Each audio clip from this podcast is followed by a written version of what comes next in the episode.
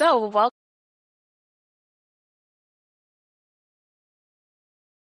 to another episode of the Misadventures of an Inspired Woman podcast. Today, I am joined by soon to be Dr. Sonia Pruitt. Um, usually, this is where I insert like a bio and all of that, but we'll get to that. Um, Sonia is amazing. I met her recently.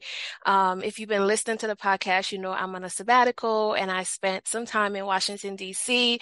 So I met Sonia recently because she was gracious enough to participate in a film screening that we were doing at Montgomery College. And so, Sonia, out of you, so I heard you before I saw you and I was like, this is going to be all right. I heard you saying something about microaggressions as you came into the the theater. And I was like, oh, this is gonna be good. um Yeah. One of my favorite topics recently. so Sonia is a mom, she is a professor, she is she's former law enforcement that's as far as i mm-hmm. know but i know that you you know you you were pretty up there i've been um, doing a lot yeah, I um I I was 28. I'm a 28 year veteran of law enforcement. I retired as a police captain. With my last, this is important. My last assignment was in community engagement. That was like my dream assignment, and I finally got it before I retired.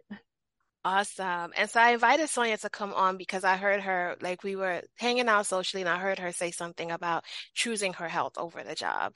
Um, and we'll get there. That's where I want to center this conversation. But I want to start from the very beginning.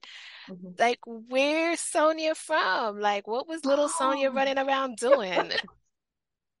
Fighting. So I grew up in North Carolina, a very, very small town called Williamston and it's on the eastern seaboard, um, not very far from Virginia, maybe about an hour or so from Virginia, the Virginia border.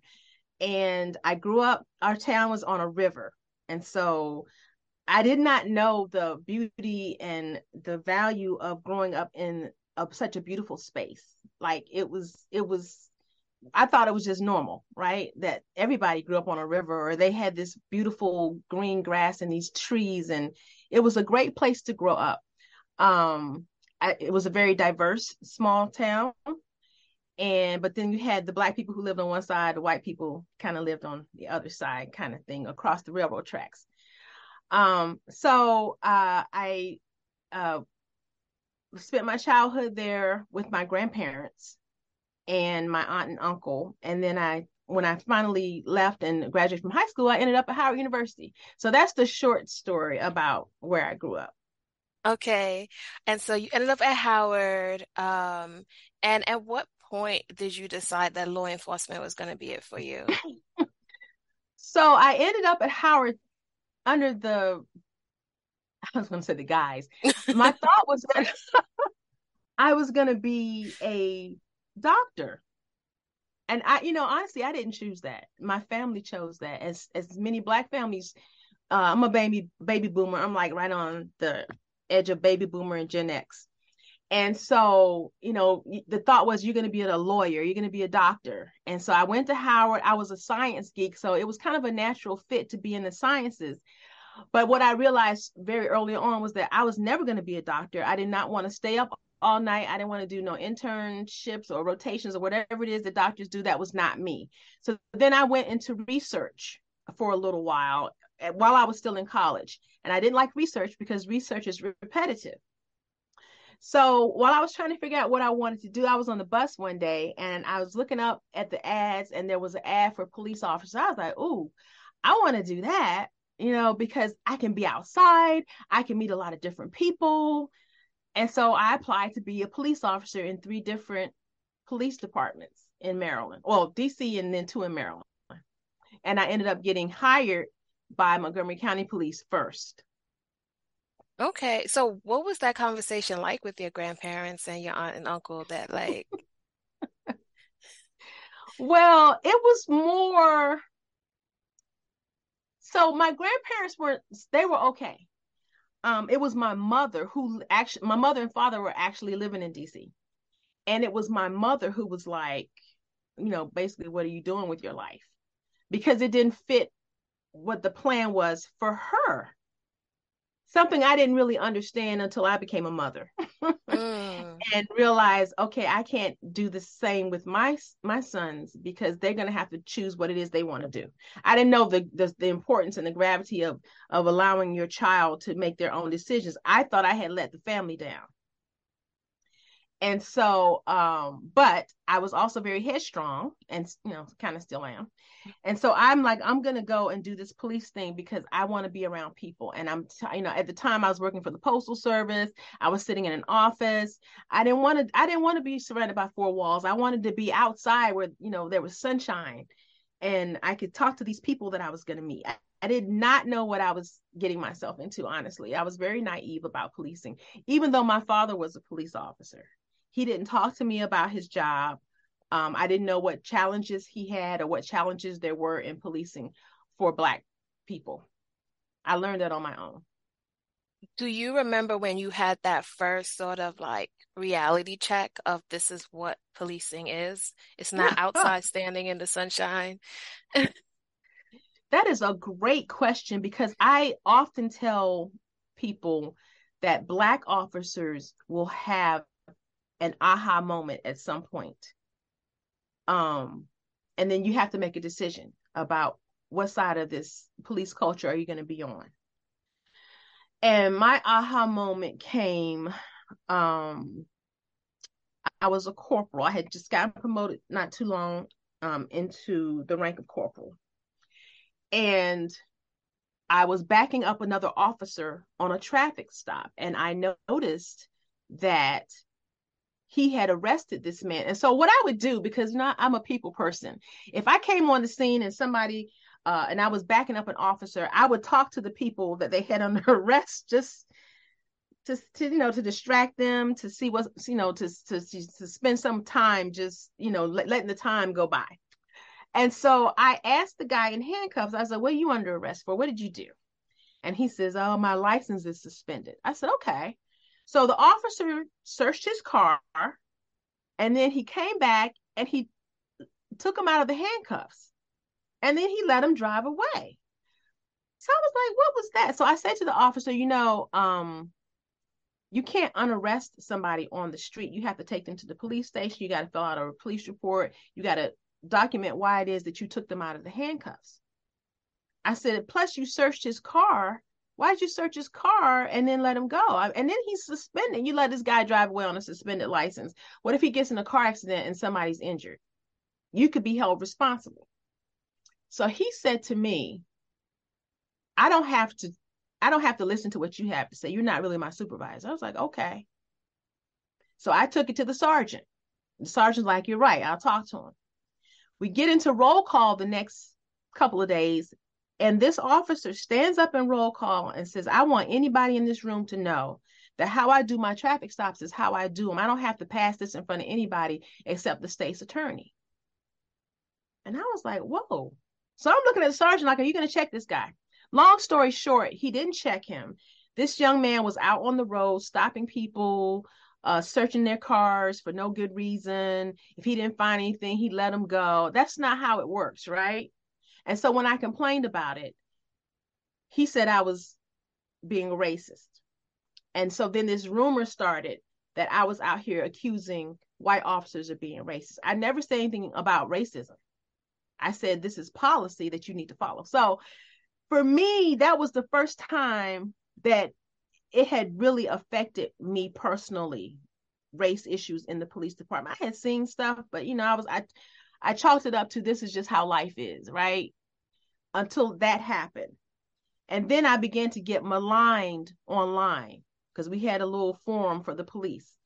I began to get maligned. And then it, it got so bad that they began to threaten my husband bodily harm. Yeah. So that was that was probably about maybe 10 years into my career with the police department.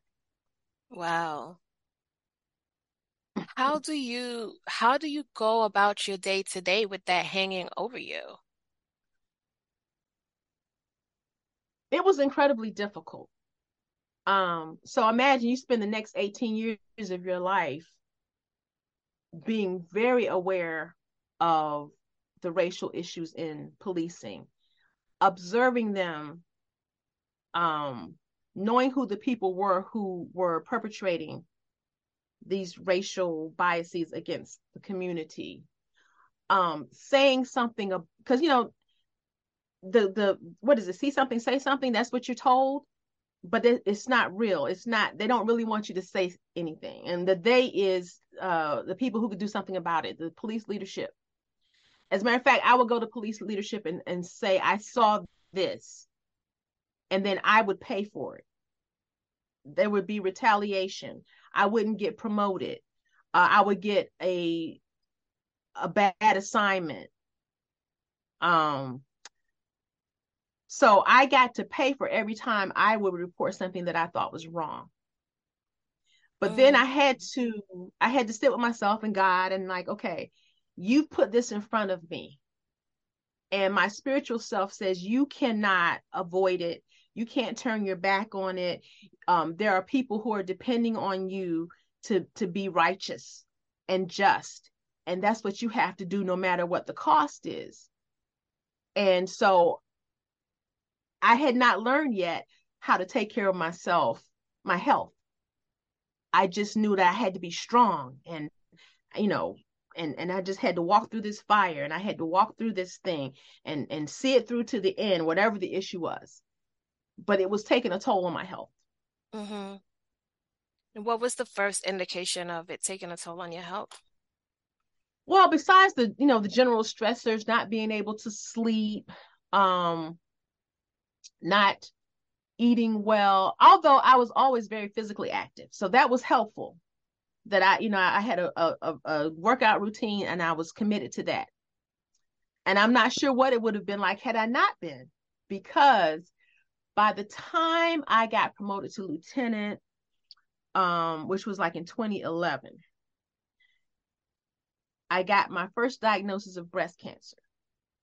That's when it really, really hit home it hit home in several different ways. It was a um how are you going to first the first question was how are you going to do your job while you're going through chemo? It never occurred to me at that point. No, you could just take off. Right. you you could take off and and just use your leave, right? Because I knew that if I had just gotten this cushy position as the assistant to one of the assistant chiefs, and I knew if I took off, that that position wasn't going to be there for me when I got back. So I I had to make a con- I had to make a decision. I didn't really know what I was going into with the chemo, first of all, but I made a decision. Okay, I can I can work through this. My doctor says if I want to work, I can work.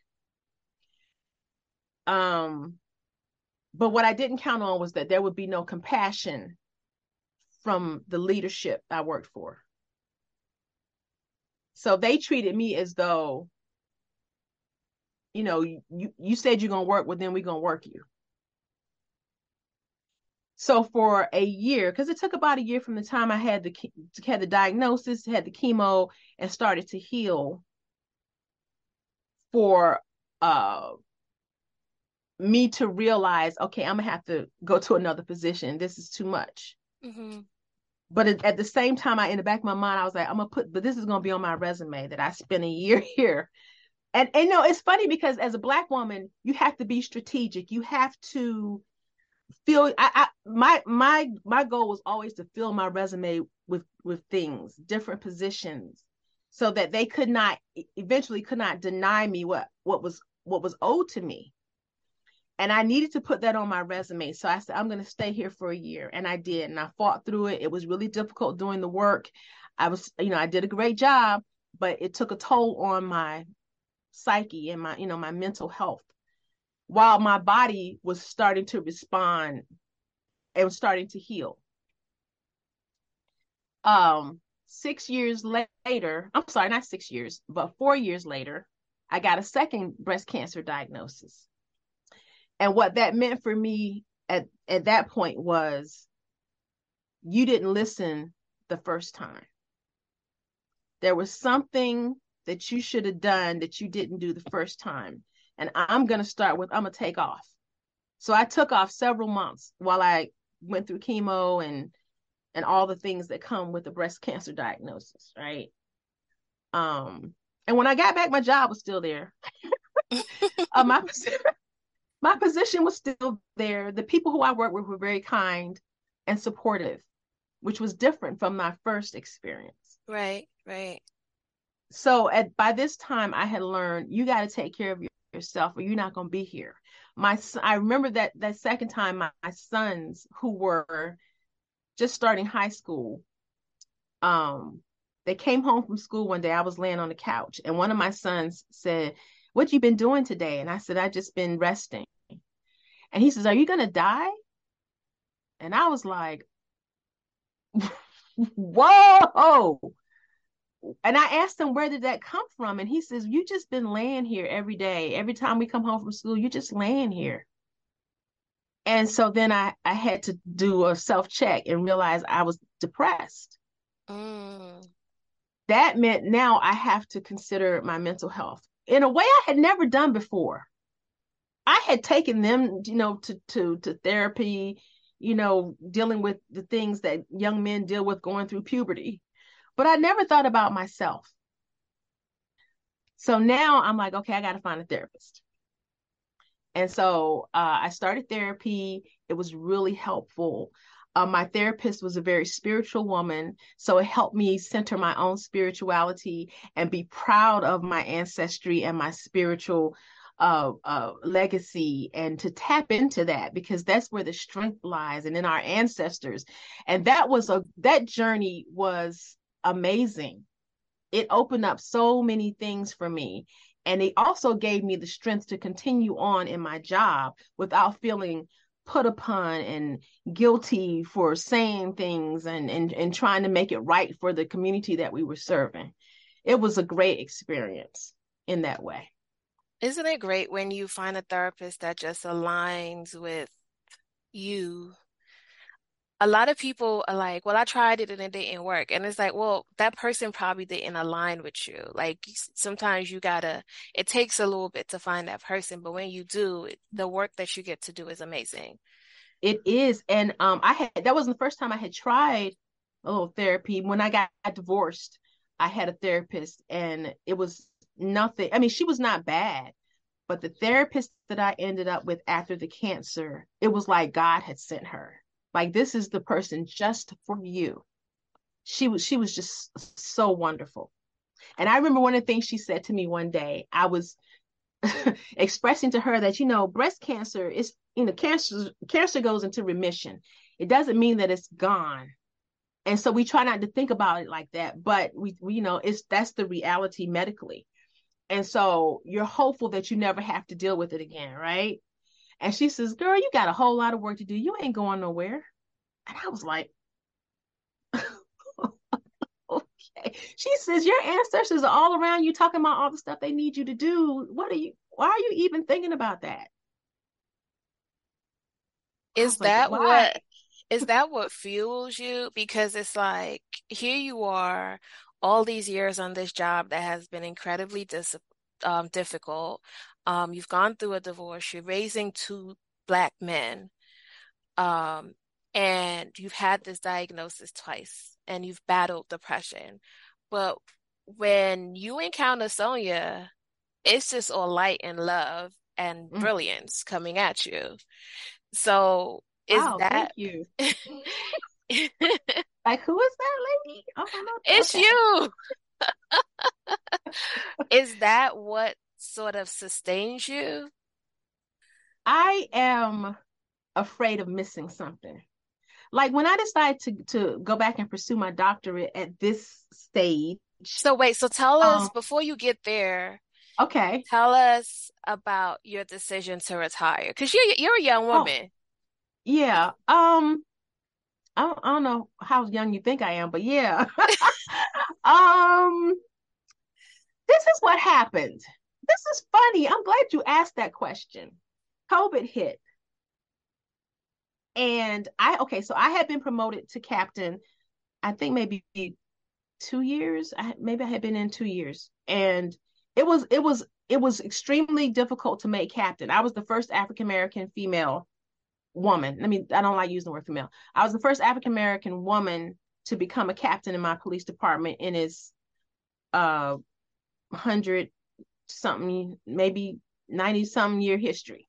Wait, okay, so we're not gonna, but sorry, wait, we're not gonna just like say that and skip over it, right? Like, yeah.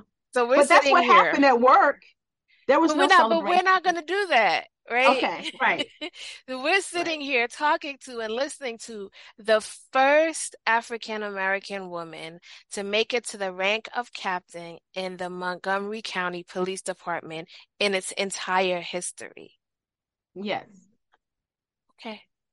And it was profound for me. I had so um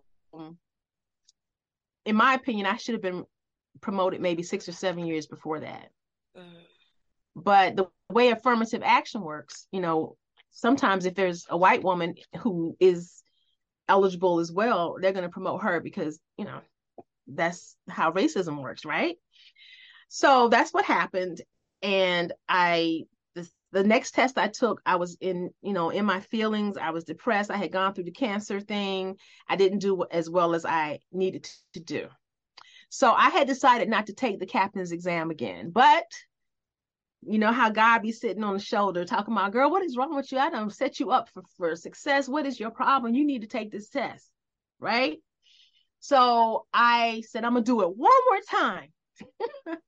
And I took the exam, and as God always works in my life, in the universe, I scored so high, it was like a 98 on the whole, you know, entire process, that it was going to be difficult for them not to promote me without knowing that I was going to file a lawsuit. That was what was going to come because I was tired of being denied what I thought I deserved. So I, I was promoted at the same time as a young white male. And he was maybe he had 13 years on, 14 years. I had 20 some years. So I'm thinking, oh, I'm about to become the director of a division. And instead, they made him the director of the police academy and they sent me to midnights on the road, which was a slap in the face. Uh. And so this is when the thought began about well, what's next? Because i was like okay god what you know what what is what's the message here? Besides the obvious one that they don't want me to succeed. They don't want me to shine. They're not celebrating my promotion. That the police department never like oh this is the they never highlighted my promotion other people did other entities other government agencies so two years in after i finally came off the road uh, you know, that's a whole nother story about how I strategized that because there was some strategy behind it. But I came off the road. They made me the director of the community engagement division. Fine, I love this. COVID hit. and I was like, oh, people are sick. We had an officer who was deathly ill on a ventilator in the hospital. Yet I was noticing that we weren't taking all the precautions that we needed to as a police department to keep people safe and healthy and I I saw it as a message. I'm like, okay, I'm not gonna survive cancer twice to be dying from COVID, right? So I started thinking about retirement and what am I gonna do? At about the same time, um, there was the death of George Floyd. And I started getting um inquiries from the media because I had been the the the president of the I'm sorry, the chairperson of the National Black Police Association. So I was getting a lot of media inquiries. So everything was happening all around the same time. And I said to myself, I've got enough time and years to retire. I'll be leaving money on the table. But my health is more important, my well-being, and I think I'm supposed to do something else. So I decided to retire, and it was very abrupt, right? it was so abrupt that I think folks was in their feelings. Mm. There was some rumors that I was retiring because I was having an affair with someone in the department and I didn't want it to get out. There was a rumor that I must have been committing some sort of crime, like double dipping. That's where you work two jobs at the same time, getting paid at the same time. She must be double dipping. And some of the rumors were being perpetrated by black people mm. in the mm. department. So I was like, you know, it's just time for me to go for my own well-being. I you know, I fought the good fight. I've done as much as I think I can and I'm going to leave. And so I retired. And then when I retired, that's when all the interviews and you know people you know I got some job offers even. We, we need a chief. You think you might want to put in? I didn't want to be a chief. I didn't want to be in charge of any people anymore. I just wanted to be in charge of me. so um that's how I ended up actually retiring. I feel like not... had I Go ahead. had I stayed, I might have there might have been an opportunity you know there were that my my supporters in county government were like you should stay. That way you know you could become chief one day. I i didn't think it was a place where i could thrive. Can we talk about that for a little bit? When you're the first or you're the only there's like this pressure for you to keep do, going and keep doing this these things that's great for the collective right? The collective Mm-hmm. And that's great for us as women, as Black women, as Black people. But, and we're, as Black women, we're conditioned to do those things, but they're sort of detrimental to us. And when we choose us, it can there can be backlash and and there can be it's a hard decision to make period. Like i know your decision is it felt abrupt to a lot of folks but it, you did i know you didn't take it lightly. No i didn't. And um interestingly one of my greatest supporters in county government um is a county council member. And um he actually acknowledged my promotion with the um a, a ceremony in the county council chambers and you know it was really beautiful. So i knew that he was going to be one of my greatest supporters right? And that if i had decided to stay that he was going to do his best to make sure that i continue to succeed. But when i told him that i was you know was retiring and he was like basically you can't give up now. And i'm like i'm not giving up. I'm, I'm not giving up on me. I'm i'm i'm standing for me and even after I left, so I'm teaching now in in in the local uh, community college, and um, we have a partnership that we're developing with the police department now. And for a minute, I told him, you know, I'm not sure I want to work on this because I'm still triggered by association with the police in this police department because this is where I suffered abuses. And I need to deal with that before I'm comfortable facilitating anyone's learning from the police department. And I got the feeling that he didn't really, intellectually, he got it. But he was like, you know, you got to kind of work through that. That was the feeling I got. And I'm like, I don't have to do that. I, I have to take care of myself. And when I'm ready, when I'm able, I will facilitate this learning piece, this educational piece that we should we were going to have with the police department that we're working on now, actually. But I, I understood that people were like, you know, you gotta you gotta stay in it, and you know, no, I don't have to do that, and we don't have to do that as Black women. Um, and I agree with you that we are culturally and socially like set up to do that, to just stay in there and fight and to our own detriment though yeah. And we should know when it's time to just stop. We should allow ourselves to, to be intuitive enough to listen to our bodies and our minds and and know, okay, this is I need to stop right here because if not, I, I might be crossing over into a dangerous place, mentally and physically. Yeah, you're echoing a lot of things that we talked about on the last episode. I talked with a friend of mine about taking a chance on yourself and, and making those decisions to choose you and choose the things you want to do versus what we're sort of like socialized to do. And so I can I also say this that the money that I left on the table, I've gotten back like so much more by yes. doing other things, by using that skill set that I developed while I was in the police department. It has been lucrative for me. And I really, you know, I, yeah, would I like that money? I have two kids in college, right? But in a way, I did not I'm not missing it. And I feel like I'm so much more healthy now. Yeah. That's that's so I I think that's amazing. Um, that you you made that decision to choose you. Um, and it's paying off. It's paying off.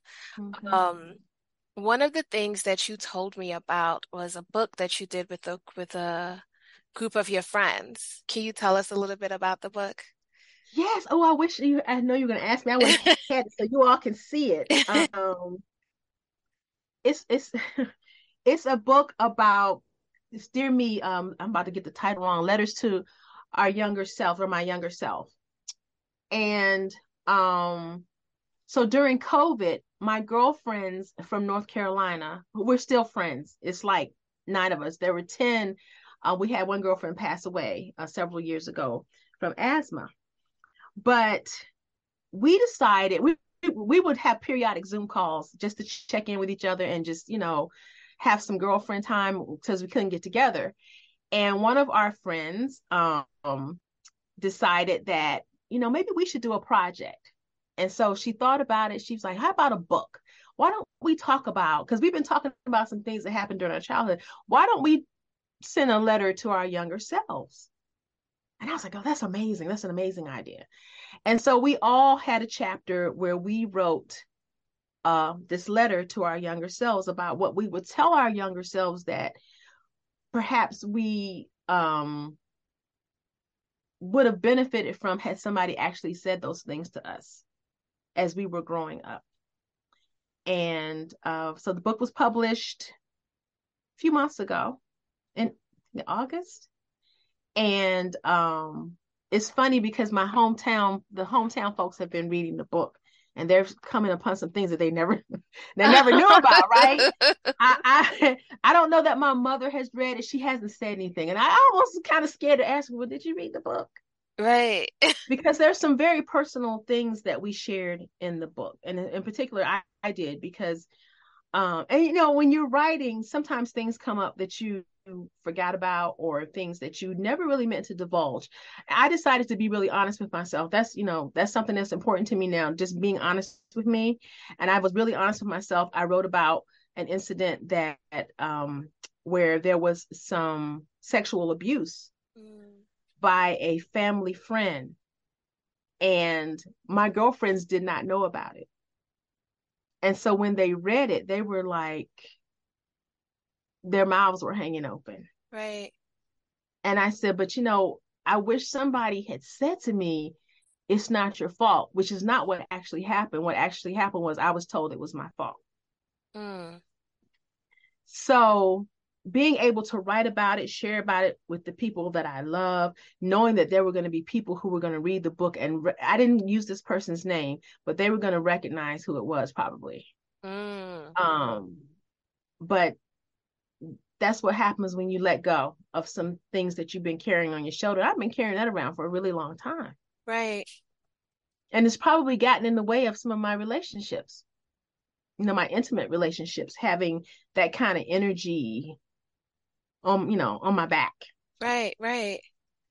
And I think I think it's beautiful that you you own that it was not your fault. Yeah. I was 14. I, uh, yeah. I was just now, just then, not just now, just then figuring out that there's some changes in my body and I was feeling a certain way about young men. Right. And then to have that disrupted by an older man, um, not having the knowledge of not knowing that that could affect me for the rest of my life and it did to some extent right? Right. And the importance of of adults to protect you but you know they can't be everywhere but also not put that on you. I'm sure that's something that you've sort of thought about in raising your boys too. Yeah. You know they say that you know um when you have children you try not to be your parents right um and yes, I try not to be that. I oh, that's a whole nother conversation we get to have about motherhood, especially being the mother of two young black men. That is a total like okay. Well, have I learned a lot about myself since then.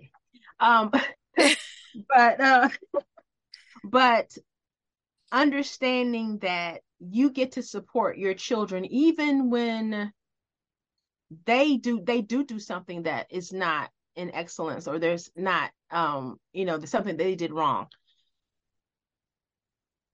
That's a whole journey. Right.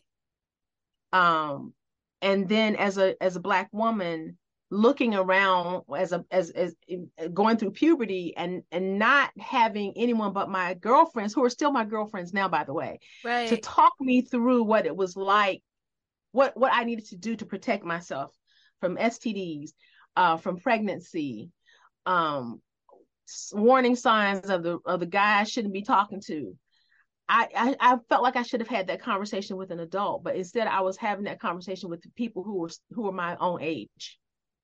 Yeah, so in a lot of ways, you were parenting each other yes. with very limited knowledge. Not with very limited knowledge. Um, and now as a as a grown woman with a with my mom, you know that is that's a whole different another another conversation about Right. black women and their mothers. So, uh, yeah, I hope to be the best I can for my sons I know that I have used my experiences growing up to help to try and help me be a better mom for them, especially like when they did not have a father after our fa- after me and their father divorced. So now I'm like, okay, now I'm a single mom. I got to be a mom. Do I have to be a dad? Is it Mm. enough to be a mother? I don't have to take on the role of a man. I can just be a good mom. that's good. I think that's powerful. Because I, I think a lot, I've heard a lot of single moms say, I have to be mother and father. And I think that's very powerful and freeing for you to be like, I'll just be a good mom. I'll just be me and it'll Mhm. it'll be enough. Yes. Yes. Yeah. Well, like you keep saying, Sonia, there's so many different conversations that we can keep having And I, I said to you the other day, you know, so Sonia interviewed me um, briefly after um, my film was shown, and I felt like the conversation wasn't over. I knew you had like a whole lot of more stuff you wanted to ask me, but I really felt like the conversation wasn't over. And, um, you know, like I said to you, Sonia, I think, you know, this is your, this is part of what's next for you. Um, I know you've been thinking about that in terms of like sharing the that that that knowledge um that you have from your experience and and your healing journey. Mhm. Still healing. Yeah, Um, but have have some great tools in my toolkit now though. yeah, yeah. So I'm gonna um I'm gonna ask you now. So normally I do like a little lightning round, which is like just some random questions. I haven't done it in a while, so bear with me here. Don't think too much about it. Just um answer the questions. So the first question is, what is your favorite dessert? Apple pie. Okay. Um, celebrity crush. oh my God, David Banner. I mean, I knew that, but I was like, is she gonna say it? I am gonna say it. He's fine. Okay. And smart. Oh God. Guilty pleasure. French fries. And um, in the story of your life, what genre is it? Is it drama, comedy, dramedy, hmm. musical, suspense, Dramedy. dramedy, and who plays you? Oh, oh my God. I don't know. That's a great question. You got me stuck. I never thought about that. I can't even think. Oh my God. Now you know I'm gonna be thinking about it. I know you're gonna be right? thinking about it, and then you'll text, you'll send me a text. You'll text me and tell me who it is. Yes. Oh my God. Uh, and you know what? I'm a big stickler for who plays who. Sometimes Right, when when when people are cast, you're like, uh-uh, right. that's not no. Who did who cast that person? You know who it would be? And I don't know her name off the top of my head, Okay. But if you've watched the recent Fresh Prince of Bel Uh-huh. Air, the uh Will's mom. Okay. I'm gonna have to look look Oh, that up and see who that is. yes. Oh God, what I don't I can't remember her name, but you know what? And people are like, you know, she looks like you. And I'm like, yeah, she kind of acts like me too. So there you have it. The lady from the new Fresh Prince reboot. Yes. Got to get her name. Okay. Yeah. Um, thank you so much, Sonia. I know it's busy and we had to reschedule and shuffle, so thank you so much for your time. Anytime. Any parting words you want to leave with our audience? Where can they find the book? Um, can they find you on social media, website, that kind of thing? Yes. Um, God, is it Lulu? So, you know, I should know again, I should know these things. I feel so unprepared. Um, how about I'm gonna text you that information about the book, where you can get the Okay. book. Um, you can find me at um the real BPX. That's T H E R E A L B P X dot com. That's my website. I can be emailed at S P R U I T T. That's my name, my initial, my last name, at the real BPX dot com. Um, we have a Twitter account. It is um the Black Police Experience. You put it in the search en- engine. We're the only ones that's going to come up. Um, we're on Facebook, same thing. And uh, let me tell you real quick about the Black Police Experience. It is a venture I started in order to educate people, police, citizens, um, anybody on the intersection of race and policing. So that's what we talk about. That's what I do most of the time when I'm not teaching. And so come through if you need me to come talk about something. I'm here. And thank you. I'm so happy that, that we got to speak. And I'm, I'm hoping that we get to speak again. Thank you for all of your inspiration. I appreciate that from a sister. Thank Yeah. you. I I just feel like I've been I've been waxing on and on about how I enjoyed my time in DC, and I was a little bit sad to leave, and it was just so great because I met folks like Sonia, um, just really great, brilliant, powerful, beautiful Black people. Um, and so I am so grateful for that. I'm grateful for you for coming on here and sharing with us, and um, I look forward to more of our conversations. Absolutely. Absolutely. And I look forward to what you're gonna do next too. Okay. Thank you. Thank Thank you. you. Okay.